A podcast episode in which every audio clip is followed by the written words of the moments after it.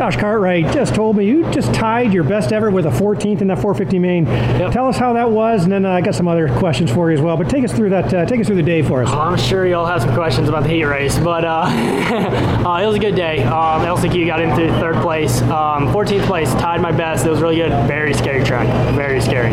Um, the rhythms had ruts all through them. You'd land in the ruts, get a little cross-threaded. The whoops and the dragons were very cupped out.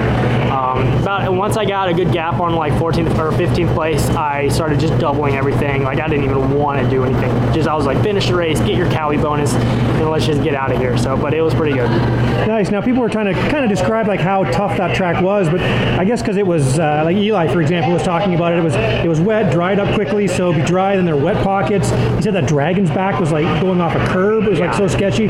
Take us through. Was, was it actually pretty frightening? Like is it as like Oh, one yeah. of the tougher ones you've rode this year? I think so. Just because it was like at the beginning of the day, it was so soft from all the rain and all that that we got, and then it started hardening up because just Tennessee, it's hot, it's outside, and yeah, the whoops or the dragon's back at the top was like this. Like if you didn't have speed, you were screwed. Um, and then the whoops just had edges. Everything just had edges and like weird little things that it look. It's not that track where like Dallas, you can just let the bike do whatever it wants. Where here, if you let that happen, the bike will just go right and left. It'll just take you everywhere. So I mean, even Eli, I heard he kind of made a little mistake and like got a little sketchy, and I'm sure his brain just went into recovery mode, just like, hey, I don't need this win ch- win the championship, and kind of like backed it off a little bit. So that's what makes him a champion.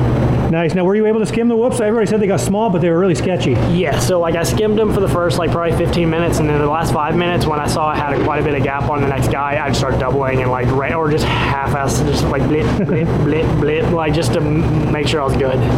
Nice. Now it was pretty. Uh, it was interesting because there was a big Canadian uh, connection there. You, the, all the Kawasaki boys, you Yeah. and, and Cade, and we had Logan Karnow, we had Yep. uh, Chase Marquier, uh, Devin Simons, and all you guys were in there. But, uh, talk about that battle and how that was, and I guess you kind of broke away from them, right? Or, Yeah, um, a little bit at the beginning. I kind of like just paced myself at the beginning. I didn't really charge too hard just because I knew I was kind of tired from the LCQ. I had arm pump all day, and uh, so Devin uh, Simonson got around me at first, and then I got him back, and I got Kay. I got just all those guys, and then I finally caught up to Lane, Tristan Lane, a little. I didn't catch, him. I had about four seconds to go, I just couldn't catch him. I just had no more energy. Uh, the LCQ wiped me out doing that extra race, and just once I got into 14th, I just wanted to finish. I just wanted to make sure I got through. But it's always fun racing Karnow. He's a good buddy of mine, and just all those guys, Chase Marquier, Cade, and all them, Devin.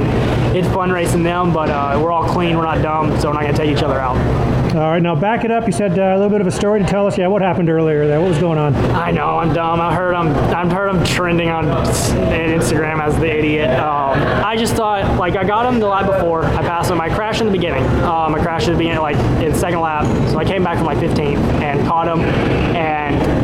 I passed him and I thought that was a checker, and it, they put up the white flags. Like crap, I got to go in defensive mode. And then that last corner, I thought he was way closer than he was. I heard him, so I'm like, oh, I got to be protective. He's gonna cut me off. He's gonna take me out.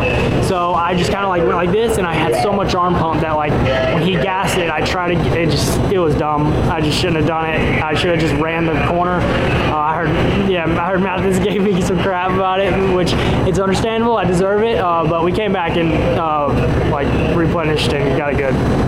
Yeah, because I mean, I didn't even, to be honest, I was on the wrong side of that because I didn't see what happened. I'm like, why is he in the LCQ? What's going on here? Well, I thought he was in the qualifying spot. Yep, yeah, it's something to learn about. Don't do that again, and don't crash into the second lap. That probably will help.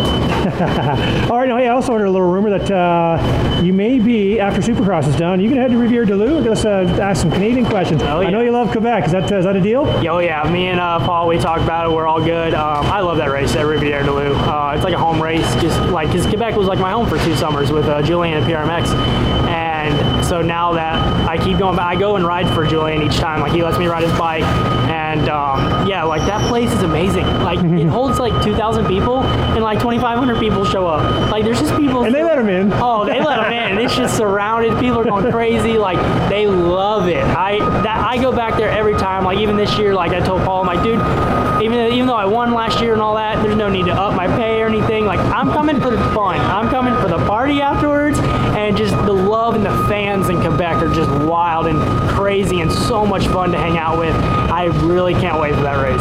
Awesome, well, that's awesome to hear. Hey, one last thing too. Uh, you're from the Memphis area. Yep. We're in Nashville. Is there like a Springfield Shelbyville battle? Like, what's the? Is there a grudge? What's the deal between you two guys? Uh, no, I mean, two towns, you maybe a little bit, but like we don't have an NFL team, so and I don't think Nashville has a basketball team, so we kind of like Memphis takes like Nashville the or takes the Titans as our NFL team. They probably take our Grizzlies, but and you they're know, it was the Vancouver Grizzlies when I lived in Vancouver. yeah, and uh, but it's it kind of like we're three hours away. Like it's I'm sure it's a little bit of rivalry, just saying like, oh no, we're the better city, no, we're the better city. Blues but- better than country. Man, I don't even like either. I, I mean, I just I think Nashville's growing right now. It's starting to get better, and Memphis is a little edgy, but um, yeah, but well, I love Memphis. It's my hometown. Uh, it always Bartlett. It's my hometown. So, but I was happy to be here in hometown, home state race, and we're good to go. All right, buddy. Well, hey, uh, they're uh, they're pulling the plugs on us here, so we got to get out of here. But uh, congratulations on a great race, interesting day, making through that tough track. Who do you want to thank? Uh, just Psychic Motorsports, thank you so much, uh, everyone. Cardinal, uh, T3 uh, Civiling, uh, Ronnie Prado, and the Mad Parts team. Y'all have been awesome for me, and uh, thank you so much. All right, buddy. Have some fun tonight, and we'll see you in Canada. Awesome.